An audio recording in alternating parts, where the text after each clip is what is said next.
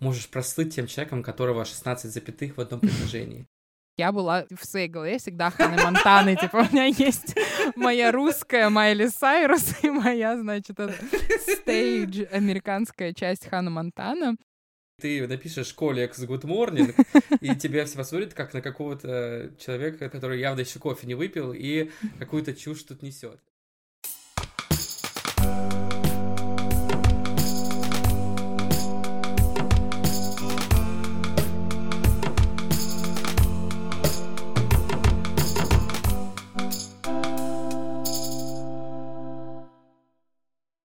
Всем привет!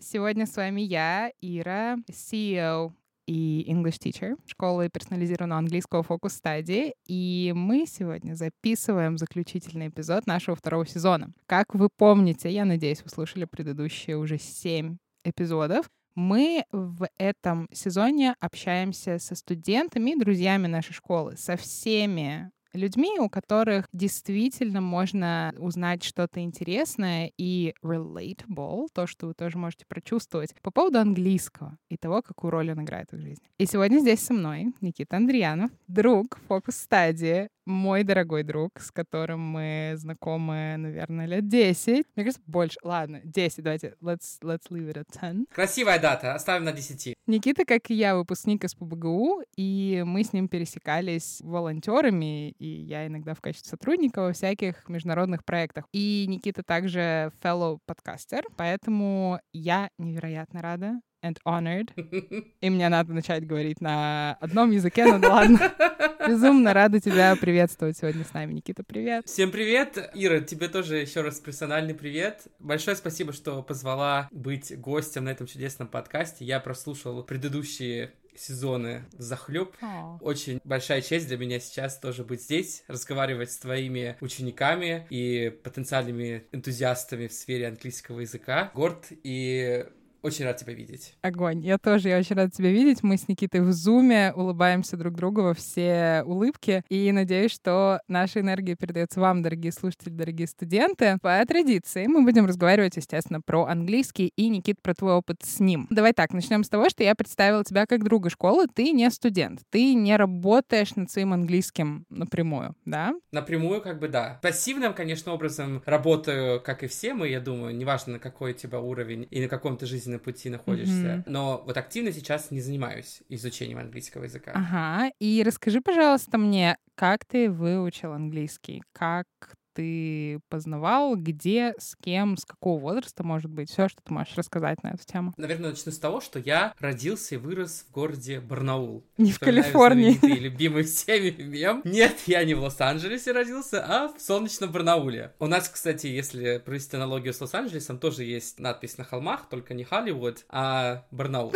Но начинаем с чего-то хотя бы, да. Есть какой-то уровень. Я вырос там, соответственно, провел свое детство в начале нулевых, и доступ в интернет долгое время не было, и учить английский мне приходилось буквально какими-то подручными способами и методами. Я, как и все обычные дети, ходил в обычную школу, учил английский там. У меня были уроки уже начиная со второго класса, так что можно сказать, что мой путь начался... уже лет восемь, но долгое время он просто так линейно шел в соответствии со школьной программой. Я помню очень хорошо разговор, который у меня был с моей мамой, которая мне сказала, что, Никит, если ты хочешь когда-нибудь уехать из Барнаула, тебе надо быть умным мальчиком, надо какое-то найти применение своим навыкам, надо что-то найти, в чем ты будешь хорош. И я вот для себя определил так, что для меня это будет английский, потому что он у меня всегда ассоциировался с такой какой-то западной цивилизацией, с каким-то большим миром, частью которого мне хотелось быть, находясь где-то в Барнауле. И я как-то для себя в начале пубертатного какого-то возраста поставил цель хорошо выучить английский, чтобы куда-то потом перебраться, куда-нибудь подальше уехать. Спойлер, у меня получилось уехать. Вот, я только подальше хотела спросить, Никит, мы да. с тобой сейчас, ты в Барнауле, поэтому мы онлайн или где-то еще? Нет, нет, вот мне повезло переехать в прошлом году, жить и работать в Амстердам. В общем, сейчас я живу здесь, работаю на английском как раз языке mm-hmm. в компании. Мне кажется, таким образом небольшие мечты, которые были у меня тринадцатилетнего, смог каким-то образом реализовать, худо-бедно. Но что касается моего пути в английском языке, из-за того, что у меня не было доступа в интернет, Я помню, что какими-то там правдами-неправдами доставал какие-то книги в библиотеках, обрывки газет, которые mm-hmm. мне доставались от учителей английского. Помню еще, что мне всегда очень сильно хотелось общаться вообще хоть с кем-то, mm-hmm. хоть один раз поговорить с каким-то носителем языка. И в Барнаул этих носителей языка приезжало очень мало, как вы можете представить, потому что немногие люди даже знают, что это вообще такой город в России существует. Конечно, пообщаться с американцем или британцем было практически невозможно. Но как раз мне на благо к нам нулевые нагрянуло большое количество мормонов oh. со своей миссией. Вот, они проводили всякие лекции. Под прикрытием там какого-то английского они пытались преподавать э, вот какие-то свои религиозные учения. Но мне было пофиг, mm-hmm. потому что я хотел поговорить на английском с кем-нибудь, даже если это был какой-нибудь лысый мужчина из штата Юта, которому пятьдесят лет, а мне тринадцать. Ничего страшного. If it works, it works. All safe, all good. Да. Соответственно, вот мне кажется, что я хватался за всякие возможности хотя бы соприкоснуться с англоговорящим миром. Сначала, говорю, да, общался с мормонами, потом появился YouTube, потом как-то я просто вплотную больше подсел на учебники и старался сам с собой часто разговаривать. Примерно такими крафтовыми ди ай вай способами uh-huh. смог э, потянуть свой английский до уровня си один. Я сдавал uh-huh. э, айлтс где-то в две тысячи четырнадцатом году. Ну и сейчас вот не знаю, какой у меня уровень, не сложно сказать, потому что давно не проходил никакие тестирования. Если описать мой какой-то путь в английском языке и в его обучении, то это будет ди ай вай крафтовый путь uh-huh. с не очень большим количеством клевых учителей, поэтому завидую твоим ученикам, которые учатся у вас uh-huh. в школе. Я свой путь создавал сам, всеми правдами и неправдами.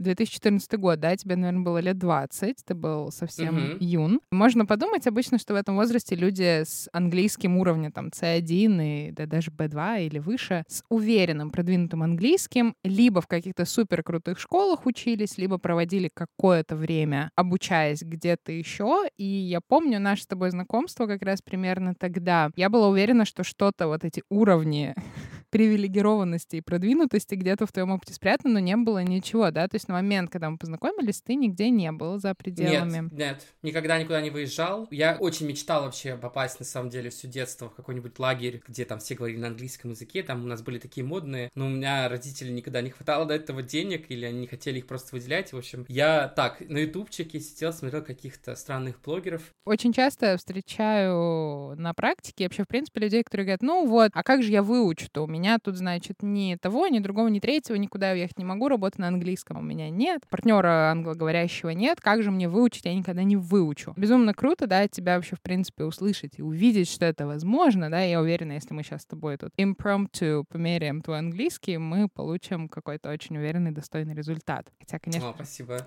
Откаты случаются, да. но ты живешь и работаешь на нем, да, то есть не так, что ты, да. знаешь, сдал в четырнадцатом году айлтс и такой, все, forget it. И все, расслабился, забыл, больше слова не сказал, не Нет. И вот, кстати говоря, про выучил и вообще твои какие-то внутренние ощущения, мне кажется, даже мы на подкасте об этом ранее говорили с коллегами, но как тебе кажется, а можно ли вообще какой-то финальной точки достичь? Ну, скажем так, сдал бы ты на си два или сдашь сейчас mm-hmm. на си два? Будет ли для тебя это значить, что все, можно расслабиться? Конечно, нет. Но я в целом просто такая персона увлекающаяся. Я не представляю для себя такого, что есть вот какая-то конечная точка, к которой можно прийти и расслабиться, сказать, что все, вершину Эвереста достиг, можно спокойно как бы лечь и теперь кайфовать и вообще ничем больше не заниматься. К тому же, когда ты, мне кажется, уже доходишь до каких-то более высоких уровней, английский для тебя становится частью жизни, твоя большая какая-то часть инфопространства, твои друзья уже какие-то появляются, которые только на этом языке говорят. Цели изучения и углубления своих знаний в английском языке становятся уже более личными, более персонализированными. Поэтому, конечно, mm-hmm. нет. Опять же, я, во-первых, ваш подкаст внимательно слушал и знаю, что такого как бы нету, что ты можешь прийти в какую-то определенную точку и все. Говоря про инфополе, там квир-люди, drag mm-hmm.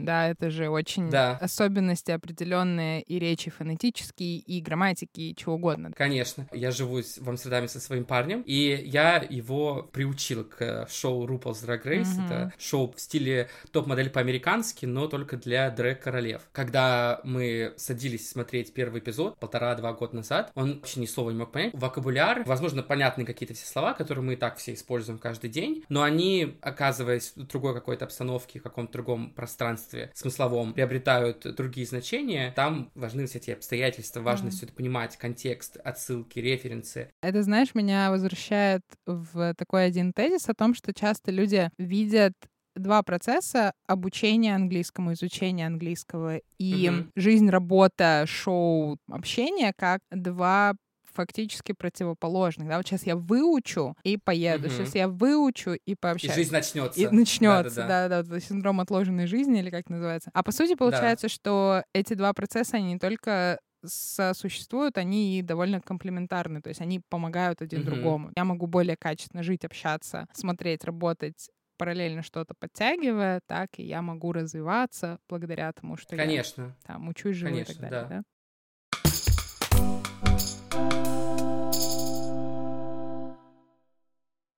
Говоря про жить в англоговорящей среде, работать на английском, у тебя сейчас какие-то бывают сложности в бытовой да. жизни с работой?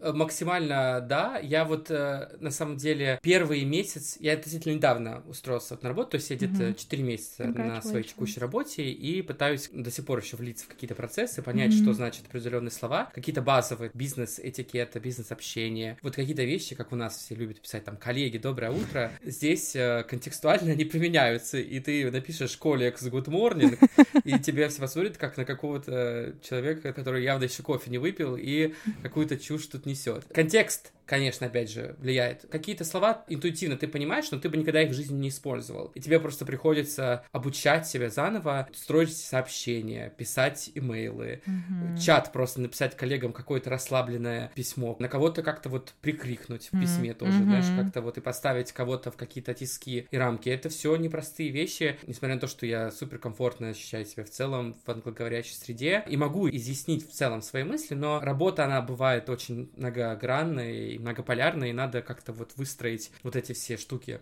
И, конечно, самая большая моя беда — это пунктуация. Oh. Я просто постоянно страдаю, потому что я в целом знаю, вот когда тебе присылают письмо, и там куча каких-то запятых лишних, и каких-то вообще непонятных э, двоеточий, ты думаешь, что за безграмотный человек, и сразу к нему относиться плохо начинаешь. И я пытаюсь как-то вот тоже настроить э, обычно свои вот эти регистры на то, как написать красивое письмо, чтобы оно было грамотное, красивое, чтобы отправить, и было, можно гордиться им. Mm-hmm. Ну вот не могу. Я до сих пор проверяю там всякими Grammarly, вот другими всякими приложениями для проверки своей, mm-hmm. своей речи, но все равно не доверяю им и не понимаю, как этому научиться. Искал недавно курс как раз по тому, где обучиться пунктуации, как mm-hmm. like a pro разговаривать. Это точно, на самом деле, два очень больных момента ты затронул. Вспоминаю себя, на самом деле. Я на одном из подкастов в первом сезоне еще говорила, приводя в пример себя, что когда у меня уже был там какой-то си один, си два, и я начала работать на...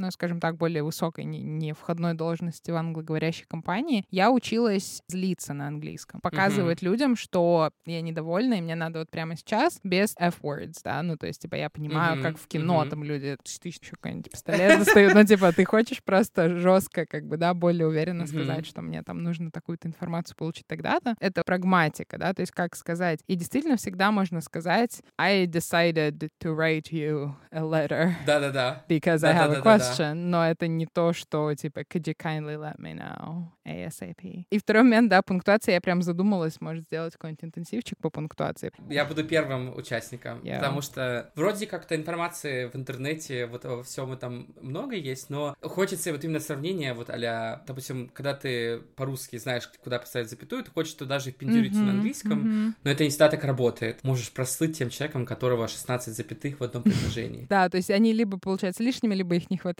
И на самом деле еще, мне кажется, очень токсичный тезис мешает, по крайней мере, у меня он был, хотя я в хорошей школе училась, ценю и люблю свою учительницу английского, но в классе в пятом она нам сказала, в английском запятые не нужны. И у меня этот тезис лежит где-то на той же полочке, как там, не знаю, какая-нибудь фраза мамы, типа «твое предназначение — родить ребенка». Ну, то есть ты уже рационально давно сформировал свои ценности иначе и понял многое гораздо шире этого тезиса. Но вот это, когда он вскакивает, для меня такой личный pet peeve, когда я вижу русскоязычных а, запятую после please.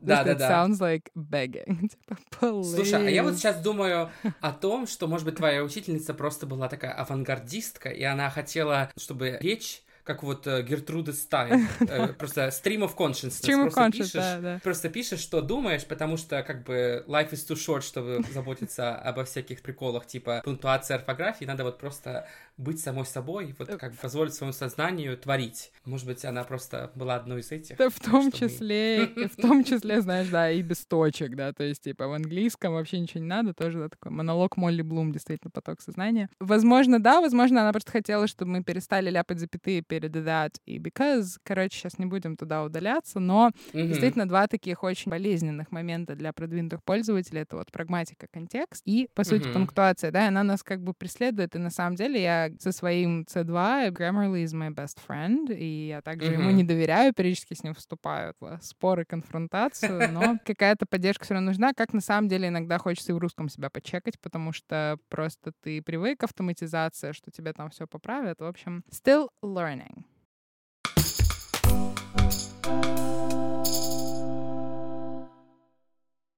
Переходя от still learning, да, это такая нагрузка своего рода, постоянно в тебе происходит, ты же еще находишься не в англоговорящей стране. Правильно? У тебя mm-hmm. есть другой язык основной. Как у тебя с ним дела? Ты изучаешь или планируешь? Я пока что для себя узнал два главных слова. Первое — это курица, и второе — это бесплатно. Просто Отлично. Потому что... Жизнь курица мигранта сложна.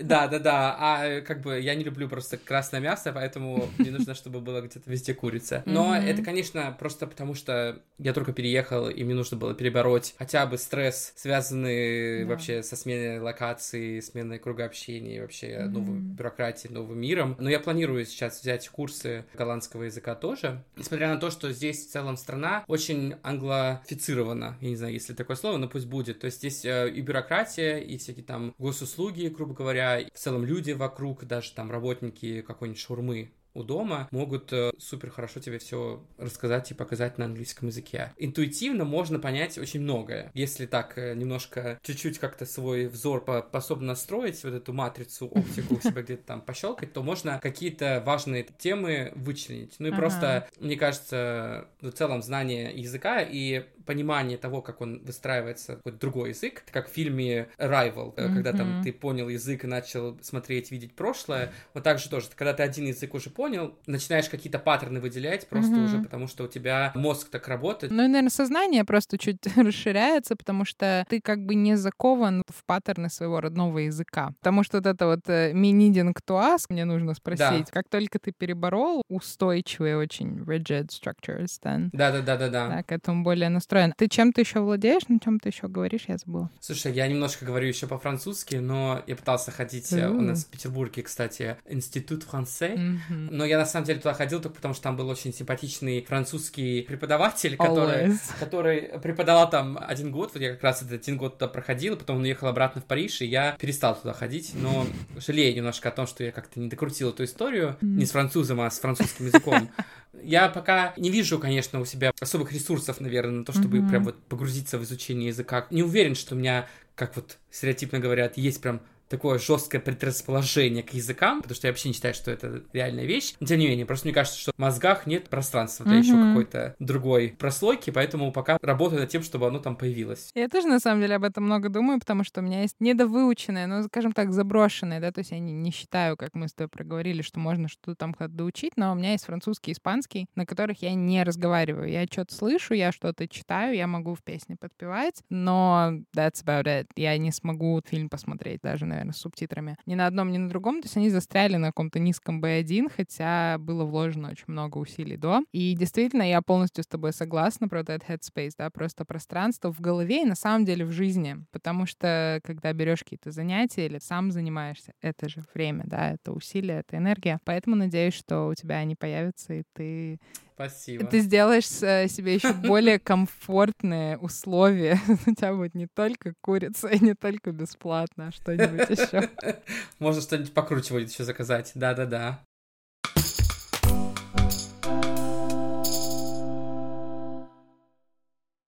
Давай-ка немножко поговорим. Окей, okay, вот у нас где-то в сознании, да, живет русский. Кстати, ты вообще на русском, получается, общаешься, нет? Я общаюсь, ну... Я говорю с мамой каждый день по телефону и каждый mm-hmm. вечер с папой. Ну и плюс у меня есть коллеги на работе из Украины, из России, поэтому я с ними mm-hmm. болтаю. по-русски достаточно часто. Я, то есть, не абсолютно mm-hmm. excluded, так сказать, из вообще повестки языка, ну и плюс mm-hmm. у меня есть, конечно, Твиттер, Инстаграм, и я сижу там и все читаю, что происходит в мире, mm-hmm. так что да. И знаешь, ну это прекрасно, я понимаю, то есть я нахожусь здесь, казалось бы, на русском общаюсь, но на самом деле я иногда даже сейчас, плюс там я все равно веду занятия какие-то, иногда я ловлю себя на мысли, что там восемьдесят процентов моего дня проходит на английском, хотя я здесь, в Санкт-Петербурге. И, в общем... Наверное, настает какой-то момент, где бы мы ни находились, какой бы ни был доминирующий язык у нас на работе или у нас в семье, у нас дома, они минимум два где-то сталкиваются, а для кого-то три. Конечно. Да, для кого-то это может быть и три, и даже четыре языка. Как у тебя, путается что-нибудь? Бывает какая-то нестройная речь? Слушай, бывает, конечно, но э, мне кажется, чаще всего я ловлю, э, когда какие-то, не фразеологизмы, а как это называется, междометия. Допустим, когда я разговариваю с мамой, что-нибудь говорю, типа... окей, okay. mm-hmm. или что-нибудь там скажу с каким-то напыщенно английским акцентом. Ну и какие-то просто вот слова, которые ты часто дудонишь на одном и том же языке. Допустим, на английском я привык называть отдел, который занимается юридическими вопросами, compliance team. Mm-hmm. И мне просто потребуется время, чтобы как-то переработать и как это сказать по-русски. Я э, раньше очень много на рунглише таком разговаривал mm-hmm. и очень был таким апологетом mm-hmm. этого всего. Я помню, даже в Твиттере написал твит в поддержку одной моей знакомой, которая подверглась буллингу за то, что она говорила постоянно с английскими фразочками, как Зои Виксельштейн. И я написал «Haters gonna hate, а мы будем dominate». И эту фразу какой-то журналист использовал в своем заголовке про билингвов. Так что я пал жертвой тоже как бы буллинга билингвов и людей, которые говорят на нескольких языках и, и путают их. Но я стараюсь сейчас как-то разводить их, чтобы mm-hmm. просто сохранять чистоту речи на русском языке, потому что я теперь живу в другой стране, и мне хочется, чтобы как-то я не превращался в эмигранта, который не может по-русски ничего сказать. Mm-hmm. Ничего таких против эмигрантов не имею, но просто хочу свои языковые навыки поддерживать на должном уровне, потому что планирую все равно и в русском контексте, и там в русском инфополе как-то существовать еще, и что-то может делать, писать, говорить, творить, подкасты, вещать. Mm-hmm. Так что я стараюсь немножечко разводить, но не сильно как бы себя корю, если вдруг я превращаюсь в какого-то... Его дизайн смогу носить любого возраста, любого shape, size, любого height. Иногда быть немного Зои Виксельштейн. Все мы немножко где-то внутри, и на самом деле... По себе я знаю, я вот прям поддерживаю тебя в том плане, что... Хочется их разводить, чтобы держать в чистоте, да, и русский, и английский. И страдает русский, английский, как правило, не страдает. То есть, мне кажется, какой-то переходишь черту, перестаешь там говорить, ну и типа. У меня есть студенты уровней там а два, бэ один, которые говорят I liked my weekend because, ну... Um... И ты такой... Это вайб. Я думаю, что английскому нужно больше русских фразочек иногда, типа такого. Вот, и как бы, да, это прикольно на самом деле звучит, но я там стараюсь корректировать эту часть. И на самом деле это очень забавно, потому что учишь говорить like, типа всем вот этим вот паразитам, которые... Если человек там не смотрит активно сериалы YouTube, он просто ему негде взять. Но это я к чему? К тому, что очень хочется держать языки отдельно друг от друга, и я по себе замечаю, что у меня появляется потребность работать над русским, то есть как-то его поддерживать, заниматься, особенно в вопросах там интонации, артикуляции, да, то есть если опять профессиональный себя где-то в этом видишь. Наверное, на эту тему финальная мысль у меня о том, что только когда я очень устала, или когда у меня кто-то что-то на нулях, там какая-то энергия, тогда идет то, о чем ты говоришь, где просто все в кучу, когда просто нет энергии это разруливать. Возвращаясь к теме междометий, усталости и каких-то способов выразить удивление или подтвердить там, что говорит твой собеседник, и как-то вот ему поддакнуть, uh-huh. да, и я говорю там да-да-да-да-да, или говорю ау, когда ударяюсь мизинцем обо что-то. И мне кажется, что я уже говорю эти фразы как будто бы в английском мире, как будто бы забываю, как я раньше это говорил. У меня как будто вот уже мышление настроилось на то, чтобы говорить всякие эти междометия на английский манер. И я уже не могу перестроиться, mm-hmm. когда говорю на них по-русски. Хотел спросить, вот у тебя бывают ли такие же моменты? Переучивать себя говорить старым русским...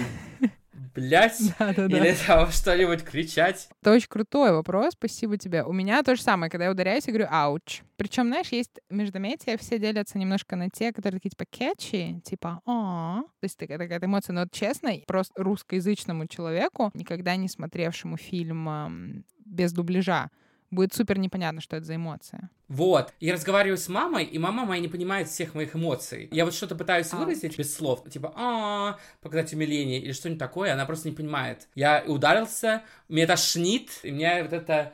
рожает. Действительно, мы переучиваемся, и есть в разных языках разные междометия. Даже, знаешь, ну, самое смешное, как в английском языке существует «да», «ди ю эйч», да. Билли Айлиш песня. Конечно, забавно, да, что у нас даже есть созвучное, абсолютно другое значащее слово. Междометие действительно такой большой маркер другого языка, и есть это очень прикольное, на самом деле, исследование, где людям, по сути, показывают картинки или даже тыкают иголочкой, чтобы, ну, было чуть-чуть больно. И в лаборатории замеряют, на каком уровне какие междометия вылезают. И у этого есть корреляция с уровнем. То есть можно переехать в англоговорящую среду, там, в Америку, куда угодно, типа в суперчистую среду, где все на английском говорят, в Британию, в Австралию, не имея английского вообще. Люди не начнут автоматически эти междометия пародировать. Начнут копировать в какой-то момент, но когда неожиданно им покажут картинку, они скажут там «фу», а не «эу». Чтобы начать использовать чужие междометия из другого языка, нужно пройти большой путь, нужно большое количество нейронных связей построить. То есть неоднократно это сказать самому, неоднократно это услышать и неоднократно это эмотивное влияние прочувствовать. То есть действительно испытать боль,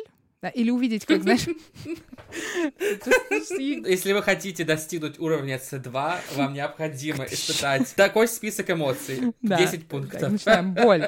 Самое работающее, когда, типа, наблюдаешь, человек, например, там, ударился мизинцем и сделал ауч. И вот эти, знаешь, моменты, когда ты сам чувствуешь, как бы, чужую боль, да, вот эти вот эти нейроны работают, как и зеркальные. И зеркальными нейронами можно это разрабатывать, да. Ну, то есть это странно подумать, что кому-то это прям нужно как цель. Но вот эти связи сильные, они на самом деле двигают и другие части языка. Такие, как вот ты говорил про прагматику в имейлах, да, как написать, чтобы было органично.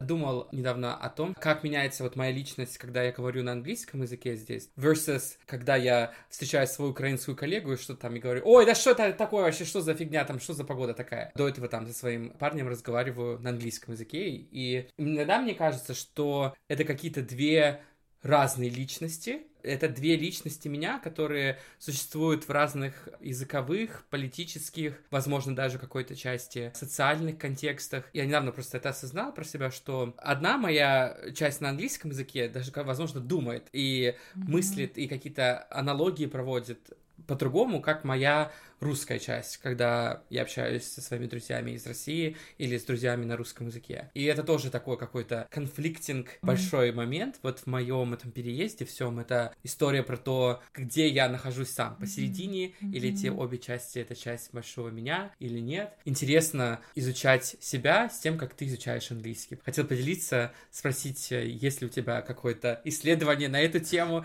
или просто личное наблюдение, потому что я знаю, Ир, что у тебя всегда что-то есть в рукавах, так что расскажи. Ой, слушай, я, во-первых, тебя просто поддержу всеми вообще эмоциями и силами на тему вот этих двух личностей. Мне кажется, я десятилетия где-то своей жизни минимум агонизировала, потому что мне казалось, у меня не было разрешения этого конфликта. Мне действительно казалось, что это две меня. И, честно, не дай бог, они иногда сталкивались. В том плане, что, например, я сижу со своими там американскими коллегами или друзьями в баре и сталкиваюсь с одноклассниками. И как бы с одними я там сижу, отошла к другим, или там вышла с другими покурить. У меня ну, там до головных болей это был вот этот конфликт, да, если оказалось, что тут да, я да, одна, да. тут я другая, и как бы и ценности у нас разные, как будто бы инфополе у нас разное, шутки разные. Да, да. И вот этот вайб, я его приобрела в пятнадцать лет в Америке, когда по флексу училась. Просто это был две тысячи седьмой год, и тогда была очень популярна Ханна Монтана. И вот я была в своей голове всегда Ханной Монтаной. Типа у меня есть моя русская Майли Сайрус и моя, значит, стейдж, американская часть Ханна Монтана.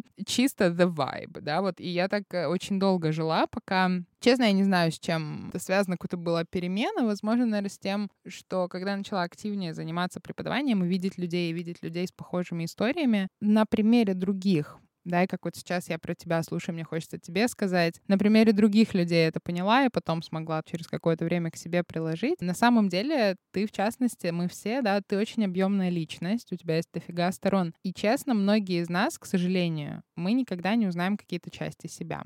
Мы никогда, знаешь, не позволим себе быть там уязвимыми, честными с собой или с партнером, с мамой, с друзьями, с окружением. Язык, не только английский, любой другой язык, да, сначала английский, а потом там голландский, французский, испанский, они же все имеют какой-то культурный вес. Они имеют ценностный вес. Язык никогда не в вакууме. Он идет с горой литературы, ролевых моделей и так далее. И эти языки, или этот один язык, который мы учим или продолжаем на нем жить, он служит инструментом подсвечивания, да, как вот прожектор такой, который подсвечивает часть тебя, которая — это ты, да, это всегда была часть тебя, она в тебе всегда была, просто она как бы спала, ее было не видно. Uh-huh, uh-huh. И, по сути, да, эти части, они не в конфликте, они не одна. Как мы с тобой говорили, обучение, вот и жить на английском. Это не одно, вот одно закончу, будет другое. Или вот, вот все, я теперь своей русской-то души вырос и переехал. Они не конфликтуют и не взаимоисключающие по своей природе. Они на самом деле очень комплементарны, помогают одной раскрываться при наличии другой. Ну и это опять, да, это какая-то работа определенная, разговоры с собой и так далее, но тебе в первую очередь и всем, кто чувствует, также хочу сказать, что this is all you, honey. That's not two of you or five of you. That's just one you that is beautiful. And просто also... Ира сейчас took us to church. Вот конец выпуска. И дала нам ту серию валидации, которая нам всем была нужна. Yes. Спасибо, Ира, за то, что поделилась. Спасибо тебе, что поделился этим наблюдением, потому что это действительно, у меня даже были, кстати, мысли. У меня была идея где-то полгода или год назад исследовать это. Про две идентичности я подкатывала к коллегам, потому что все коллеги двуязычные. И к студентам высоких уровней. И что-то у нас не сложилось. Короче, люди были очень shy в своих ответах на вопросы qualitative, да, типа как ты описываешь. Было так интересно. Большинство ответили, что да, это ощущение есть, что у меня две идентичности. Я по-разному себя веду. Но вопросы qualitative с открытым ответом, да, опиши как. Многие не смогли сформулировать. Я видел какую-то одну статью на эту тему, как задавали похожие вопросы с разными формулировками на английском и на арабском языках. Mm-hmm. И что ответы на арабском были в духе более консервативными, там, ну, али соответствующие повестке арабского мира и там mm-hmm. культуры, связанные с, с определенной религией, да. Ответы на английском у тех же персон, ну, билингвальных персон, были более либерально mm-hmm. настроены. Mm-hmm. Возможно, это немного какая-то история про расизм или какие-то стереотипы и подливание mm-hmm. масла в этот огонь, либо это действительно какие-то валидные истории про то, что язык формирует бытие mm-hmm. или там бытие формирует mm-hmm. язык, вот это все, но было интересно. То, что загуглишь что-то, посмотри на эту тему. Обязательно. Покопаемся еще. И тем самым мы с тобой пришли очень интересный путь из э, твоего детства в нулевых в Барнауле, вплоть до твоей жизни сейчас и наших внутренних чувств и переживаний по поводу двуязычности. Я позволю себе это слово использовать. Никита, спасибо тебе огромное. Ира, спасибо тебе большое. Как всегда, ухожу от тебя, знаешь, как от бабушки с э, большим чемоданом пирожков. А. Счастливым, довольным и сытым духовно. О. От меня с большим чемоданом валидации. Постмодернистская бабушка. Спасибо тебе большое за твою историю, твою искренность, вдохновение. И увидимся на следующих выпусках, я надеюсь. Я тоже. А всем ученикам твоим хочу пожелать успехов. И не сдаваться, и учить дальше язык, и быть молодцами. Да, супер. Спасибо тебе большое. И всем до новых встреч.